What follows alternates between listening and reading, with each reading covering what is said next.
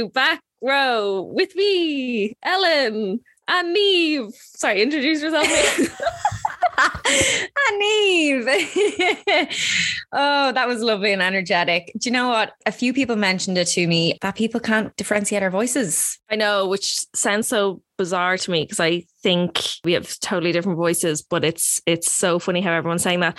So basically, when you hear anything very well thought out and educated, it's me. No, I'm joking, it's Niamh. And and anytime you hear something that's been pulled out of, it sounds like it's been pulled out of my arse. It's me, Ellen McDermott. so, eh, so just remember, anything smart, well thought out, and educated, Oh, Niamh. Oh, Anything sounds like it's pulled out of someone's arse. Me, Ellen. I would actually love to listen back to episode one because I think we had like terrible phone voices. One of my friends asked me where you were from, and I was like Cabra, and, and they, they they literally burst out laughing. They were like, "Oh my god!" She's like, her phone her phone voice is a Southsider, and I was like, "I know." I think Hang I might on. have had the same. Like honestly, That's that's that's studio quality recording, right? but an accent is an accent. You don't suddenly go Spanish when you go into a studio. Like, Okay, Fashion Gorlies. It was a mammoth week of internet shockers. And because of that, I'm very sorry, RIP, but we've decided to push out our Fashion Ick episode because there is simply too much tea to talk about. But you can still submit all your stories by getting in touch with me and Ellen on Instagram at Niamh Not Neem and Ellen Mac. Both of our Insta handles are in the show note. Okay, woohoo! Ellen, we have to begin with hashtag Kravis. This takes sponsored weddings to a whole new level. So okay, backtrack. Was so so it was sponsored by Dolce and Gabbana. It was a hundred million percent sponsored by Dolce and Gabbana. But what what what happened? Like I'm confused. Like obviously these people are multimillionaires, so they did so, so Dolce and Gabbana came to them and was like, "We'll supply all the dresses, bridesmaids, all the family, the whole thing. Put you in a location, all for free." Like what exactly? ha- What I'm confused. Okay, we'll we'll take it back. Backtrack for a sec. So Kourtney Kay married Boyf Kravis Parker in Portofino, Italy. You just said Kravis instead of Oh Travis. I love that for me. Travis, Travis Barker. Love that. Uh, married Travis Barker in Portofino, Italy. And the entire thing from start to finish was sponsored by Dolce & Gabbana. And in all honesty, it seems like the entire fashion sphere is kind of just brushed under the rug. The fact that Domenico Dolce and Stefano Gabbana made some pretty terrible racist comments in the not too distant past.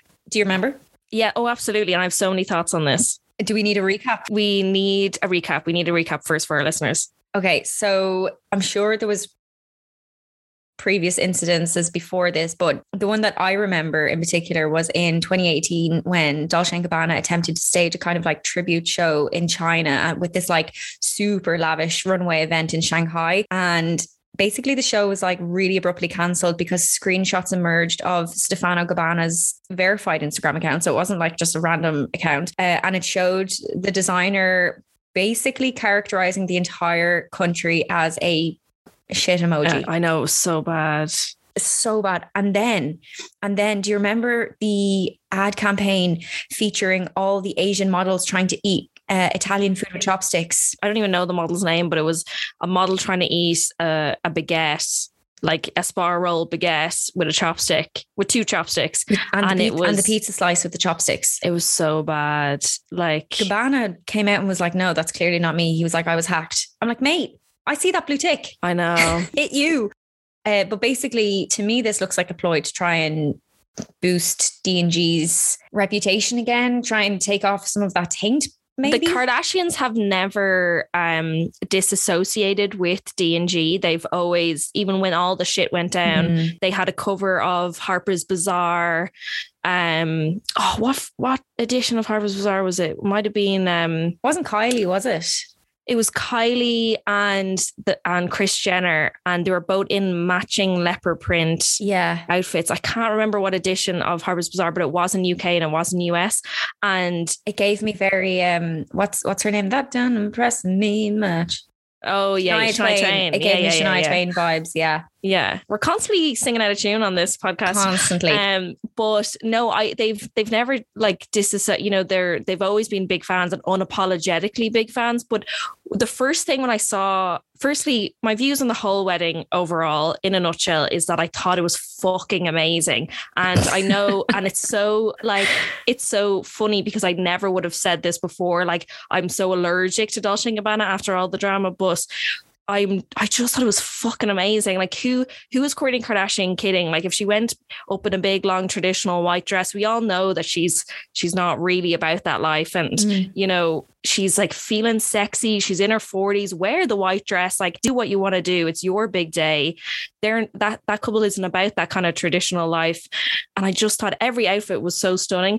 But what I will say about the drama and the controversy about D&G is that you have to isolate the you know and this you know you could also ultimately put this point to um alexander wang company oh, as well. yeah. But there's so much more you know in people and time invested and talent than just stefano gabbana like you know spitting out these racist things here and there. Like he, there's there's he he may have just he like he was he was dressing her in the, he was in the fitting room like there was a there was a post that went up on the D&G Instagram account yesterday the day before and it was him you know in one, in one of the fittings for the dress and you know chatting to Kourtney. But there's all the people all the seamstresses all the people that are making the clothes like the teams of people and you know you, you can't forget about all that. So I, I really at the end of the day thought it was a beautiful production overall and we can't disregard all the hard work for all those outfits by all those people just because of the head guy happened to have mm. said a couple of things because like he needs to get the boot yes for sure yeah your point is so valid because you do have to look at all the other forces at play like the seamstresses everybody in the atelier. At the end of the yeah. day they're creating these pieces of like modern art that no doubt will appear in some kind of museum in some shape or form. It's so funny because people then say that about like people are like i can't listen to michael jackson music since all this stuff has come out. And you know I think music maybe is a bit more personal because you're li- literally listening to this person. And, and to be honest, I can't really listen to Michael Jackson music the same way since all the stuff came out, but that's me personally. But for some reason, I can disassociate with the clothes because I know the person who actually made, or sorry, the teams of people that actually made these outfits for Kourtney and Travis and family, you know, they're all hardworking people. Yeah, you appreciate them from a from an artistic perspective. Yeah. I appreciate that too. The wedding took place at Villa Olivetta, which is uh, a home on the idyllic estate of um, Dolce and Gabbana. And given the entire bash was hashtag sponsored, hashtag paid for by the brand, the, the bride obviously wore D&G. And if you haven't seen the photos already, she shows a one-of-a-kind D&G Alta lace and satin corset mini dress inspired by kind of 60s Italian lingerie. I mean, it was, like you said already, she was never going to stop step out in like, in, uh, actually, maybe she would have wore Westwood, but I think she was always going to do something that was not traditional in that sense. Yeah. And like, we want to see a woman in her 40s feeling sexy about herself. I was like, you go, girl, absolute queen. Out of all the Kardashian clan, I really kind of like associate myself with Kourtney. I mean, we'd never be best friends because she doesn't eat sugar and I eat loads of sugar and carbs. But the veil, did we like the veil? She wore a hand embroidered veil that had um it kind of like spoke to Travis's tattoos it spoke to Travis's tattoos and it read family, loyalty, respect. Um, which was was which was a nice touch. It made me think of Hailey Bieber and um Oh, Till Death Do Us Part by Virgil Abloh. Yeah, made me think of that straight away, which is quite nice. Hailey Bieber's wedding dress on the bottom of the veil said in quotes, Till Death Do Us Part. And to be honest, that was a time when everyone was thinking, okay, off white, okay, you were great, you're a bit of a one trick pony. Like, okay, I can't believe she's a bit tacky for doing that kind of thing. And now looking back, what a special, like, it was obviously special to her then, but now, holy shit, that dress needs to be put in a museum. I'd say I'd say it will. Religious iconography played a huge role in the whole Italian affair, and that's something that's like super synonymous with D and G, and it's something that we've seen design the the two designers bring to the fore like again and again. Like instantly three shows spring to mind. There was Autumn Winter 2013. They did it again. They did an entire Alta Moda collection in 2017 about like religious iconography. And then again in 2018 to 2019. I would have loved to see the whole clan in like kind of matching ensembles the way they do at the finale for those shows you know the way like they'd all come out in like different variations. I'm saying this as if I know Kourtney, but in a weird way, I feel like I do, like having watched every single season of Keeping Up. But I don't think she would have liked that at all. I think I think she likes she she because she was even saying she didn't really even want a wedding. So I think this was her in a way kind of like a a fuck you. Also, I'm feeling sexy. I'm going to do how I want. We're just like YOLOing life kind of thing. And I, I don't think she wants to be so attached to the family anymore. Mm. Um, in a way, you know, in a branded kind of way, if that makes sense. I I actually really did like the the the embroidered uh Travis tattoos on her veil. I thought that was really nice. That's something that they, I hope, like they'll have and like hang on a wall or something oh my god I, if you ever get married and hang your veil on the wall i'm never stepping foot in your house again. Did you see uh, sorry the star of the the entire wedding? Forget the dress forget the veil forget the location. What about the the pasta? Did you see the, the pasta? pasta yeah i know I don't think that's real. Surely not. Surely they're not given two strings of spaghetti to each person. There was just like three strands of spaghetti in the center of, of the smallest plate you've ever seen. It was the most depressing bowl of pasta I've ever seen it was so so depressing. I would be like i need 17 plates like i'd be keep going on but maybe that maybe that's their secret. They just don't eat carbs. Like well they probably don't eat carbs. Like let's be real. Didn't jennifer aniston come out in 2020 being like 2020 was so bad. I ate like a french fry. She no she was like i ate a crisp. So maybe that's their secret. It was really nice to see all these archival dngs come out from the woodwork you know with kendall wearing an archival piece as well. It was uh imagery for the brain that i needed and and i haven't really been following up with D&G for a while. So it was nice to to see the history a bit, you know, over the years. Yeah, it was. It was nice. I, I think we're going to see a lot of D&G-esque stuff on the high street now. I yeah. mark my words. We're going to see it. We're going to we're going to see that florally kind of and then religious also things as well. We're going to see all of that now on the yeah. high street get your get your nanny's favorite cross necklace back out of the wardrobe and stick it on there for coppers at the weekend. well, look, we wish them a long and happy and healthy marriage. And thank you, Kardashian clan, for the week of fabulous content. We cannot wait for the next Kardashian wedding.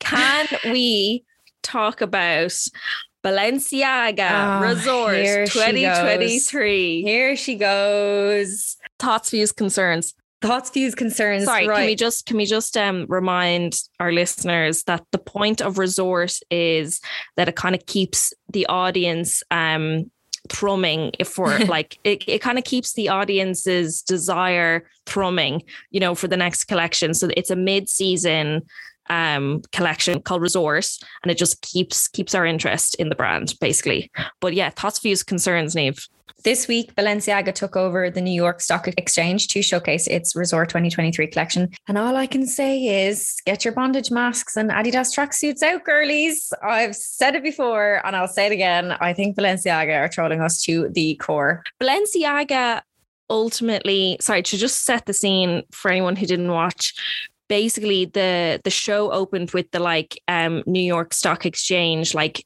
bell ringing.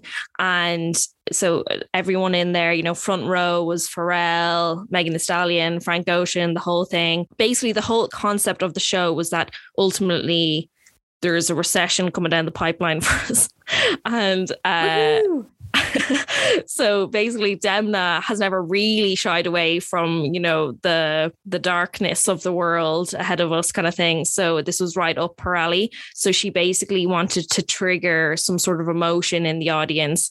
And to quote her exactly, backstage she was wearing a gimp mask. and she said, We live in a terrifying world. And I think fashion is a reflection of that.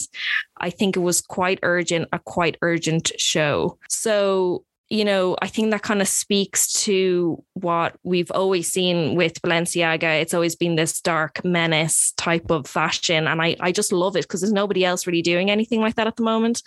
Um, she also said it's the most important kind of challenge for any kind of creative is to make a product that is desirable, that is the desire to create. That's what fashion should do.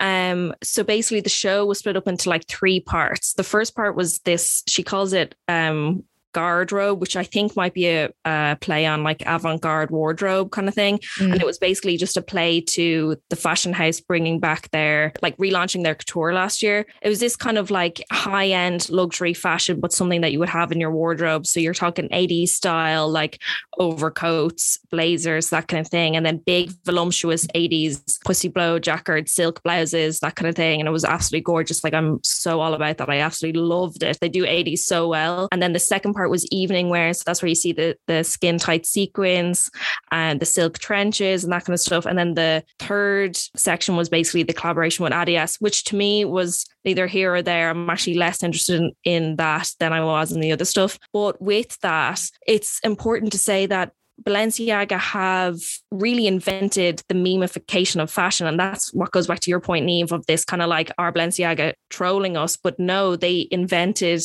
memification in fashion. So the the main memification fashion item in the whole thing was this kind of chunky lace up combat boot that they had. Mm. And um Kanye West was wearing it in uh, in the front row. Yeah, and it basically looked like if you can imagine an avatar on Roblox wearing a combat boot, like it was basically that. Like, and it was just just huge, oversized cartoon Mickey Mouse type of boot.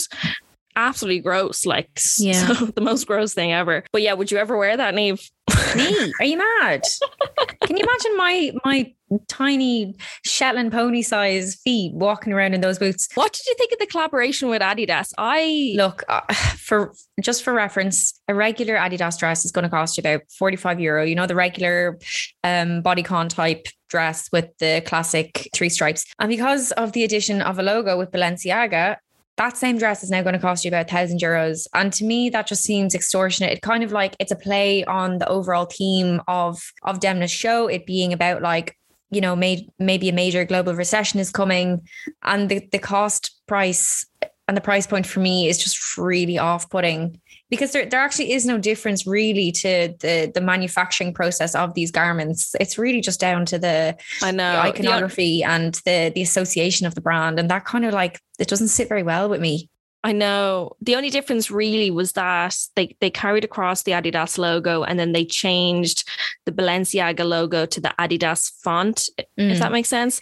Yeah. Um, but that was cool. here nor there for me. To be honest, I see the Balenciaga shows in the same light as I see the Chanel shows, especially when like Karl was in charge. It was really not really about the fashion. It was about the whole like circus of it all. Like it was so it's so fun and and Demna makes such a good point of, you know, showing us the times that we're living in right now in this kind of like refracted way through the Balenciaga eye. But I think I think the whole show is a bit of a circus and the audience was a bit of a spectacle along with yeah. the show itself. I think so. Alexis Stone, the drag queen, she was dressed as Dolly Parton. Obviously, Kanye was front row in the Roblox boots. The whole thing. It was it was gas. Do you think Anna Wintour knew who she was sitting beside? do, you, do you think she watches Netflix? I I have a feeling Anna Wintour hasn't a clue who she's talking to. Sorry, no, she does obviously know people in the business, but I mean, any newcomer, like her assistants will come over, whisper in her ear, or send her a text message, and then she'll be able to be like, "Oh, I'm sitting beside this person," but it's down to the last minute. Like her, it's all her assistants. Her assistants are the brain. Like I thought, um, just go back to the show because I have, I, I just loved it so much. I could talk about this endlessly, but I just loved the way you know as you saw each model come out one by one, you understood, okay, we're seeing the um, everyday American, we're seeing the commuter, we're seeing the secretary, we're seeing the raver, we're seeing the party goer, this kind of thing.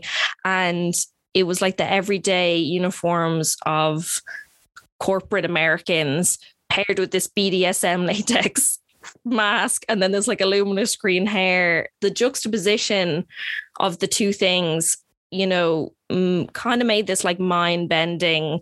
What everything that Balenciaga is is mind bending, and it was just so funny to see people in a gimp mask carrying a briefcase. Like it was just, it was just gas. Like, are we going to be wearing BDSM gimp mask to the office this time next year? I absolutely will.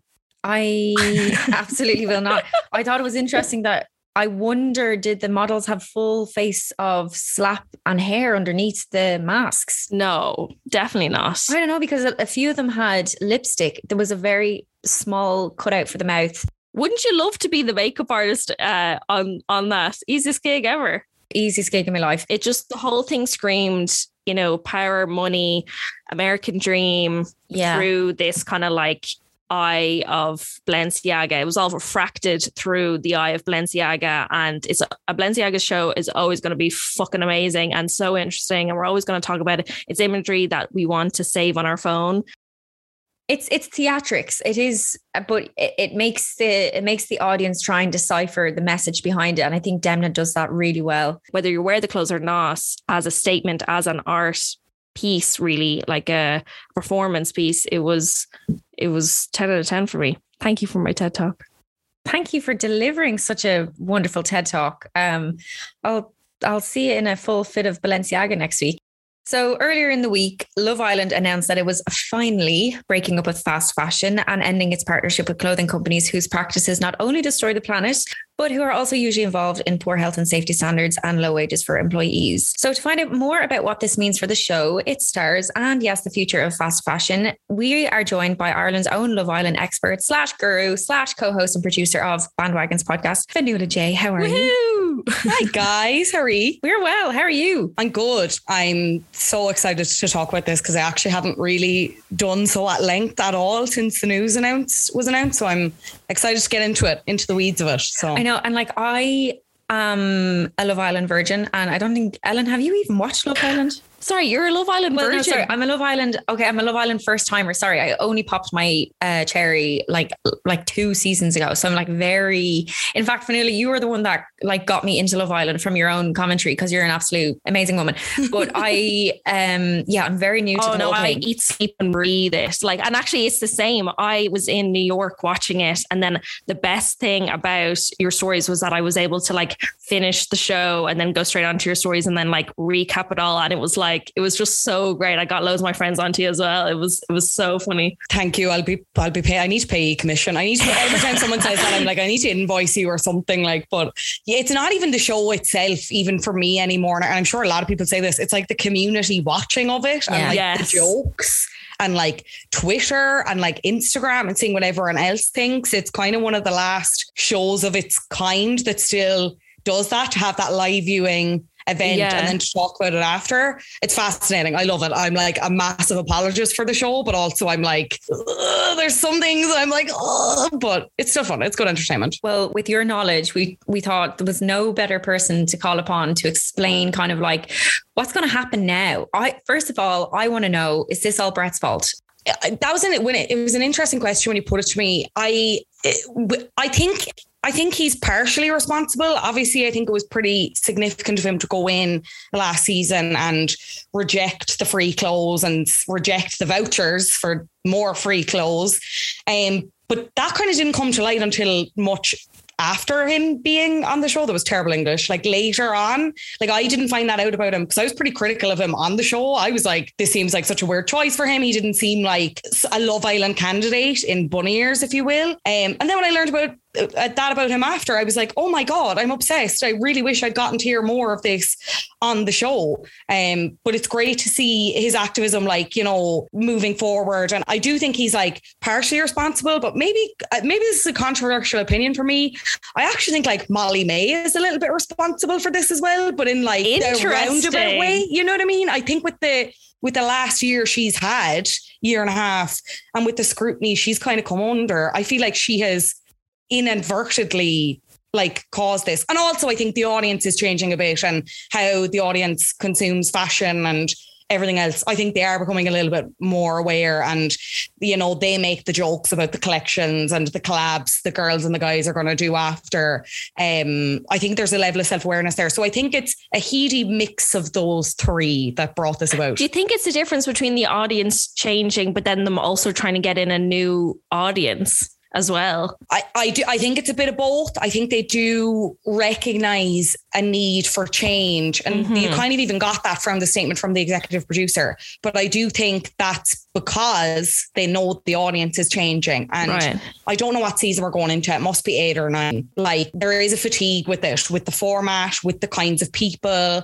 And that's been a criticism for a long, long time with casting. you know, Yeah. diversity, everything else. That's another conversation for another day. So I do think they are trying to maybe tap into a new market and maybe bring in a little bit more of a new audience. Yeah. So I, there's there's that's the cynical side of me, but also I do think you know, like I I know people who are like slaves to fast fashion. They can't ever see themselves shopping full time secondhand, and they are even having now conversations where it's like they recognize they kind of can't. They go to the Sheins or whatever, and they go to log on, and they're like. They have that moment where it's like, actually, you know, there That's is hear. Oh, Mm. totally. Like there's a tide changing. It's very slow, Yeah. but it is there is a change happening, and I don't know were they just trying to get ahead of that? Maybe. I think it was quite smart for Love Island to do this though, because last season was a bit of a slow burner. And in a weird way, it's made me more excited to watch this upcoming season because I'm because everyone's kind of like everyone's kind of looking at the clothes as well. You know what I mean? So like clothes is such a big part of it. So it's made me definitely more excited to to watch this season coming. But do you also think, like, to go back to the, the the Brett scenario, where I actually only found out as well post last season that he rejected all the clothes, rejected all the vouchers. Do you think the producers had a say in that, being like, "Oh no, that's not what we want. We don't want to be like pushing out that he's a he's a sustainable champion because the, the show is anchored on fast fashion." I think so. I think it was convenient enough that he was a model, so they could like trot out that line. Um, I think also when they sent him in was like a conscious effort. Mm. You know, he came in like quite late. He never really had a chance to establish himself in there. I kind of, I hate to say this, and again, this is a cynical part of me and the reality TV brain mind switching on. I think that was probably a bit deliberate because he was so like not a typical Love Island person pro- in every single way. Like he was the butt of so many jokes, which I look back on now and I'm like, but I do think, I absolutely think that was a deliberate choice. Now, I will say they're kind of, when they trot in the new contestants and send them in, like you tend to only get like a very top line of who they are. It's like a job, an age usually, and where they're from. And that's kind of it. And then you're you're supposed to kind of get to know them more throughout the show. And even at that, you don't really because it's like it's immediately about like the connections you have with other people as opposed to who they really are as a person until like the very, very end, if that makes sense. And I don't know if you agree, but I kind of think that's how they that's how I see them doing it. You hit the nail on the head. Yeah, Yeah. it makes so much sense. You don't really get to know them until the end. I was actually only talking about Amber weirdly to my 19 year old brother like this morning and saying the same thing. I only really got to know her at the end. And I think that's when people kind of like were like pushing her for the final. Oh Then God, which one was Amber?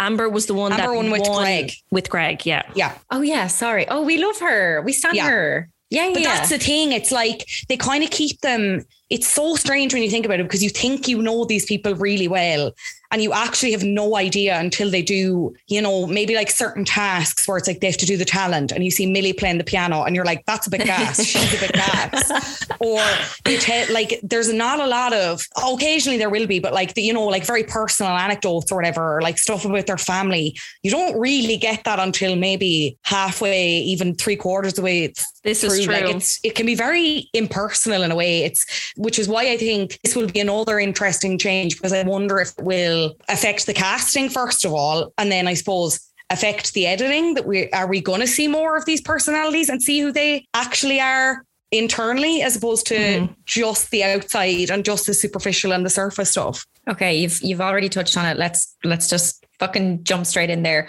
One, do you think by ditching the fast fashion that we're going to see more like individual style, which would be nice, and less under boobage weird tops? And two, do you think that'll allow for a more diverse cast to come in as well? So on the personal style thing, yes, I think so. And I will say I do think Brett started that because even wa- watching him on After Sun or like at the parties, it was like he'd be wearing mad sandals and jewelry and everything. and like people were sandals. like, what the hell? I know. people were just like, who is this lad?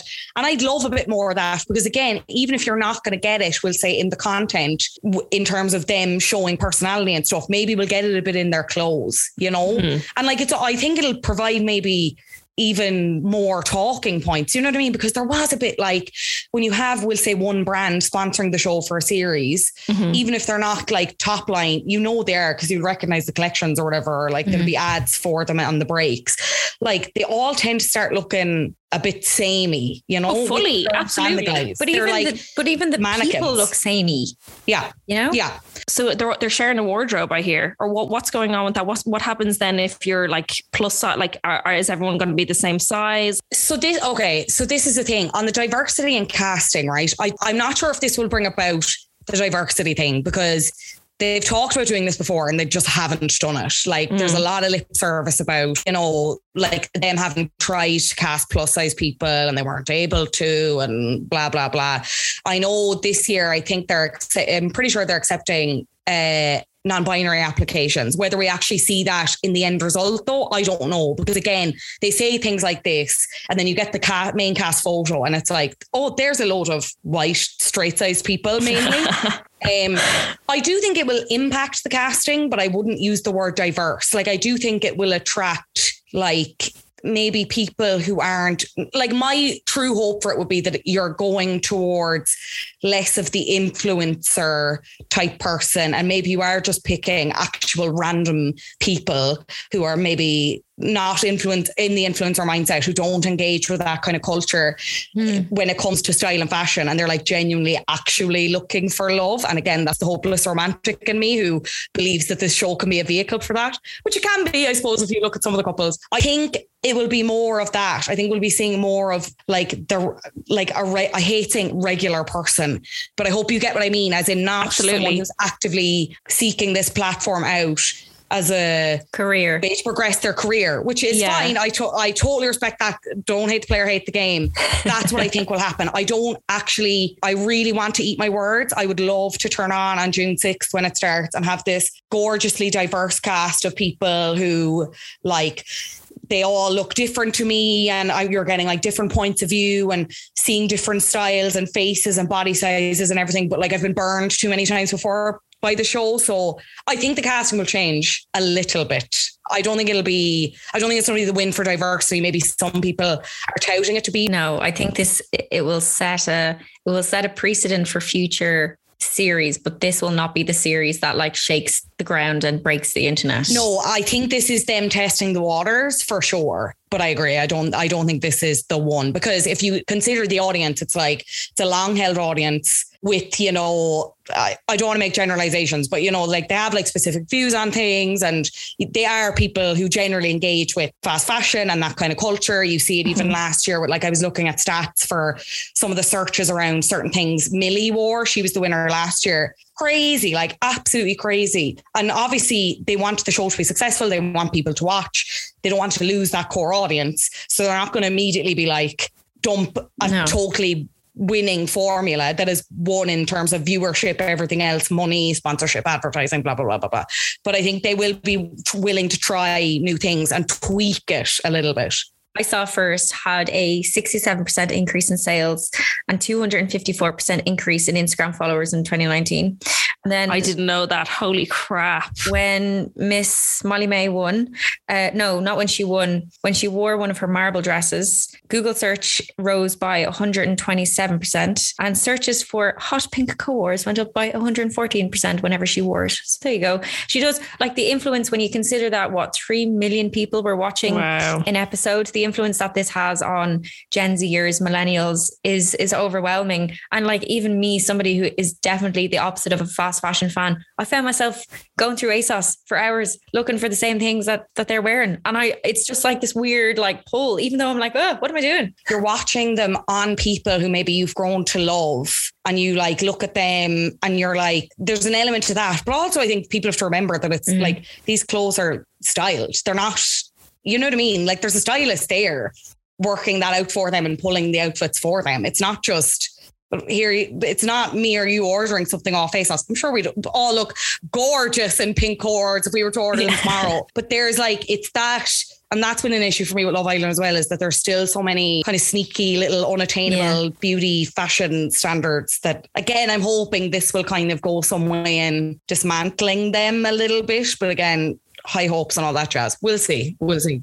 I did I didn't actually realize there was a stylist there at all. So how so how does that work then? Because when you see them all sharing clothes, do you just is do they just have one of each thing or do they have a few of each thing? I'm not 100% sure. I'm assuming they have like like I'd say, I don't even want to think of the pile of clothes in the villa. Like I just think it, oh, it stresses me And out. what But I- happens with them after? I know. that oh, I can't know. I there must be an element of they must be allowed to keep some now. Like whether they do or not, I don't know. But like again, the fearful like wants to think the best of this show. Part of me is like, yeah, all the clothes get nice homes, and they definitely aren't sent to be incinerated. la la la la la. Like I don't know. Honestly, I'm not sure. Um, like they're very closely guarded about the production stuff some of the cont- like even the contestants i've only seen it in the last like year and a half i suppose the last two series where they've come out and spoken a bit more about you know how the food works and like timings and producers and everything else. Uh so like i'm not 100% sure. And again it depends on sponsorship that year. But I, like they definitely have i would say you know, outfits picked out in the same way you would if I suppose if you're appearing on a TV show, if you're presenting or whatever, um, to be suggest like on a rail suggested or whatever. And then I suppose True. it's within your right to be like, uh, maybe we'll mix things around or she wore this one, I, I'm going to wear it now, whatever. And I'm sure they bring their own clothes as well. I'm sure it's a mix. But I have no doubt there's a stylist there shoving and suggesting and all that jazz. And also, you're I don't you're a doe-eyed 20 year old on this crazy experience. Someone's throwing clothes at you. I'm, I can understand the temptation to be like, yeah, I'll have four zebra print dresses, please. You know, so Yeah, for what it's worth, my two cents. I thought that when they were going into the villa, they were just given a suitcase full of full of free garb. But you know, maybe That- that's to be honest, case. that would kind of make sense when you think of how quickly they have to leave. And now, obviously, there's editing and stuff like so. We, we don't actually really know the timeline, but I don't know. There is, I'm like, there 100% has to be a stylist there though. And I would Mm. suggesting outfits. And then I'd say it's a mix of whatever you bring and whatever they're suggesting. And they would be heavily pushing towards the Mm. suggested paid for clothes. Well, the Islanders this year will be dressed by stylist Amy Bannerman, who has dressed the likes of Dua Lipa, or as I like to call her, Dua Lipa, Sophie Turner, and the likes of Jonathan Van Ness. Um, I think having the likes of eBay as a partner is actually a really smart thing because I would love to see her dip into like eBay's luxury selection. Like, imagine a little bit of Balenciaga on Love Island. Mm. What, like, what, what would you like to see, or what do you think we'll see? I'd love that. Yeah, Mm. especially like because I because I just think there's so much about Love Island that it's like chewing gum for the brain. Like it's like and for me it's like a nearly an adult baby sensory video that it's just like these hot young things running around moving across the screen. You know what I mean? And just like That's such a good way of putting it. as much as I criticize it for setting kind of unattainable standards, the reason why I love it as well is that it's so ridiculous and it's so unattainable, you know? So, like, there's a part of me that would love, and as someone who's kind of gotten more interested in fashion and design in the last like three years, we'll say, I would love a bit of that. And I would love, you know, to showcase that vintage luxury fashion. And as you said, they they're not short of stock. You know what I mean? Mm-mm. And I think that would probably keep the core current audience entertained because you see it with like the Kardashians and even other celebrities dipping into like archival stuff and just repurposing it in a new way. I love that. I love seeing mm-hmm. people put a twist on things. I love seeing upcycled stuff or like stuff reimagined. So I love a bit of that. I love maybe a piece and we see it like throughout the series in different ways. I think would be so interesting. What about what about we just like combined uh what's that like craft show with Love Island? And instead of one of the challenges being like lick the contestant to your right, can they not just like mend something? Oh, crochet- incre- uh, you need crochet to you need to sew a button and then you'll get to go to the hideaway with someone. Yes, one hundred percent. That is ideal.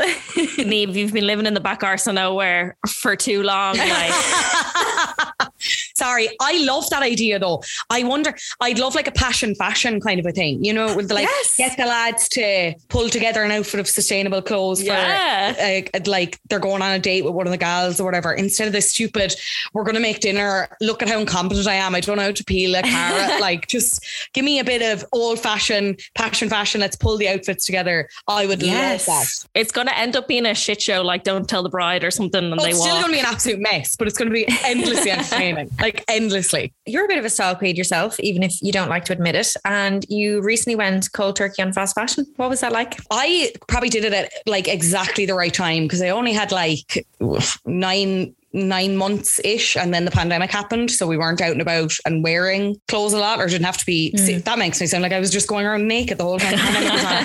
you know what I mean? I wasn't getting out of pajamas, or like I was wearing like very similar outfits or whatever. So I think I kind of started at the optimum time. Um, I kind of hit a wall maybe like two and a half years in um, and hit the reset button because I had to get a coat. Um, I talked about it on my YouTube channel because it is like there is a lot of a lot of things. It's still really hard and there's still a lot of barriers. And that's coming from someone who is like straight sized, can afford a lot of ethical, sustainable fashion, whatever. But I suppose on the positives, it's been one of the most like empowering decisions I've ever made from an environmental perspective, a style perspective. I have such a huge appreciation for my clothes now. Um, fashion kind of excites me again. I love picking out outfits for, you know, the different occasions like TV or if I'm going to do something and, you know, just having those options. And to be honest, there's also the smokeness of being like, I've made a good conscious choice here to be honest. I know. And I, I think people tend to brush that under the carpet. Like if you are doing something that is helping the environment, say it loud and say it proud. And if you look good while you're doing it, even better. Yeah.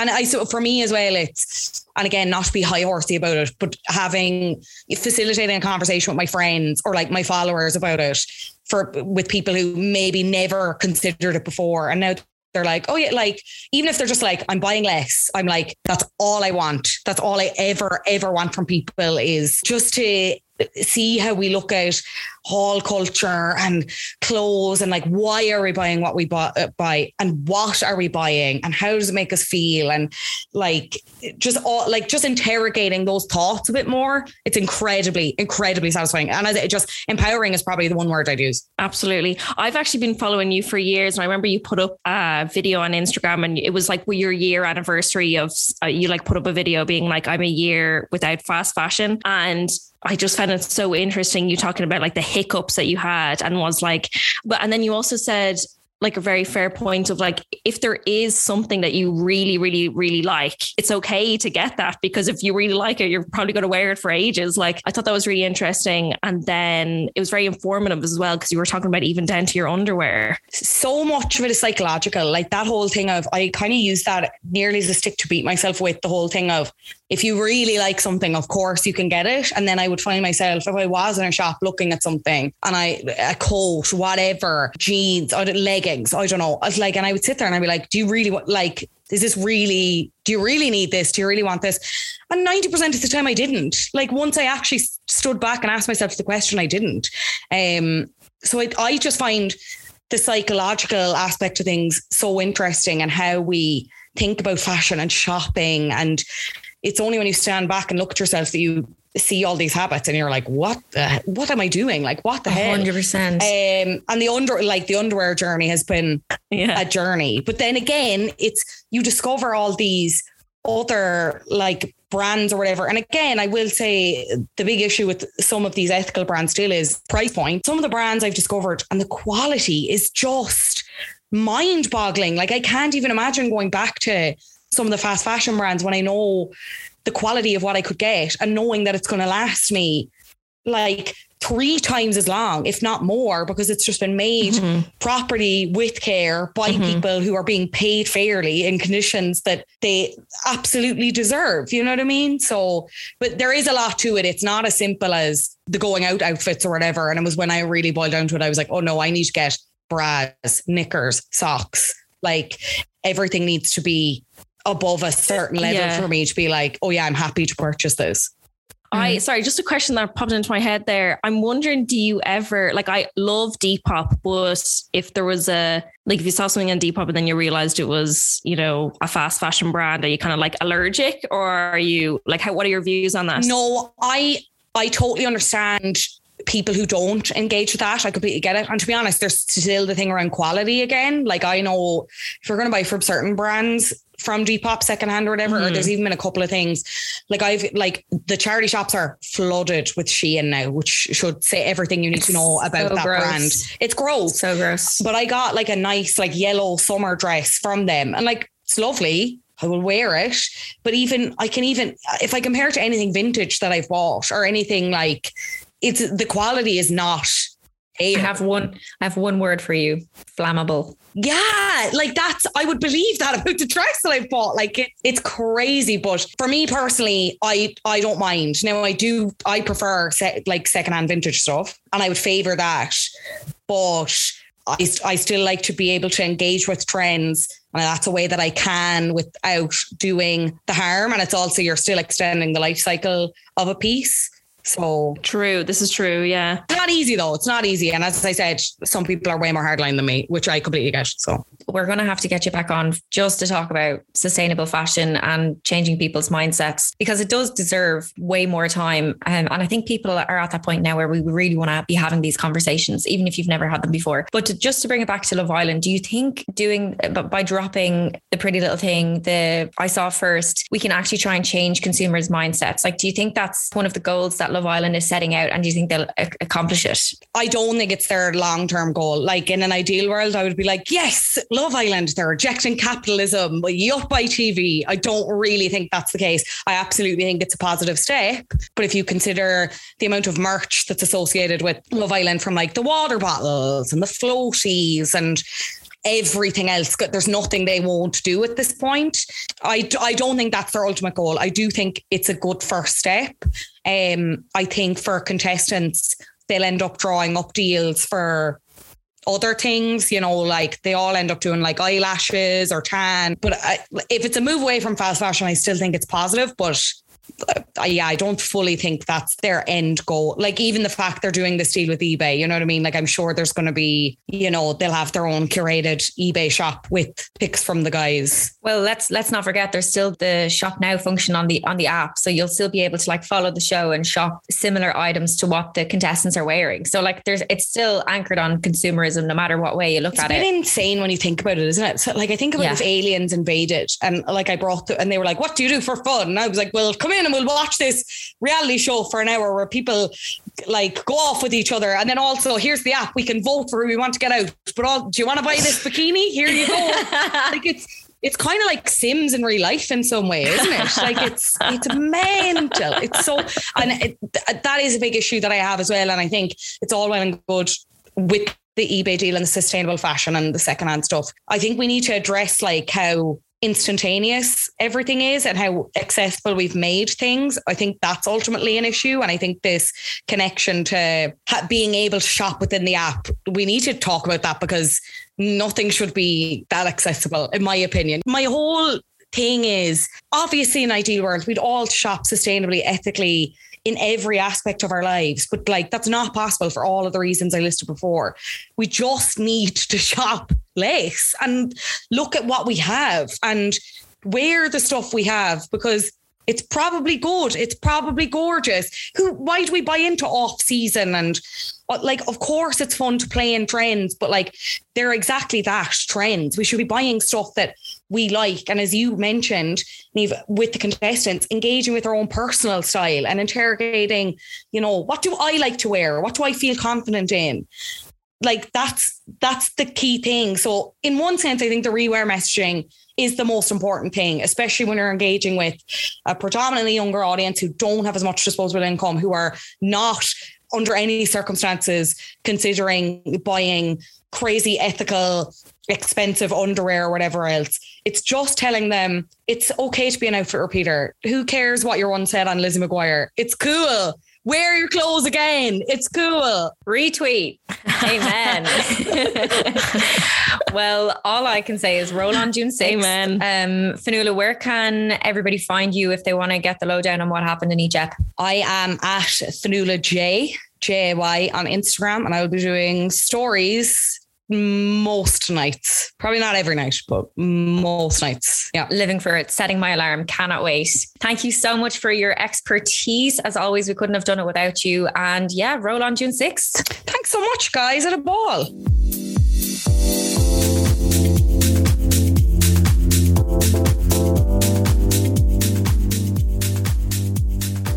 Niamh, what is on your radar this week? What is on my radar this week? Well, it's actually a a whom is on my radar this week. The Central St. Martin's BA graduate showcase took place on Tuesday night, and it's arguably one of the most exciting runway events of the entire year. And I think this was like a particularly like major moment for students, especially like because the last what two years they've missed out on this like quite pivotal moment.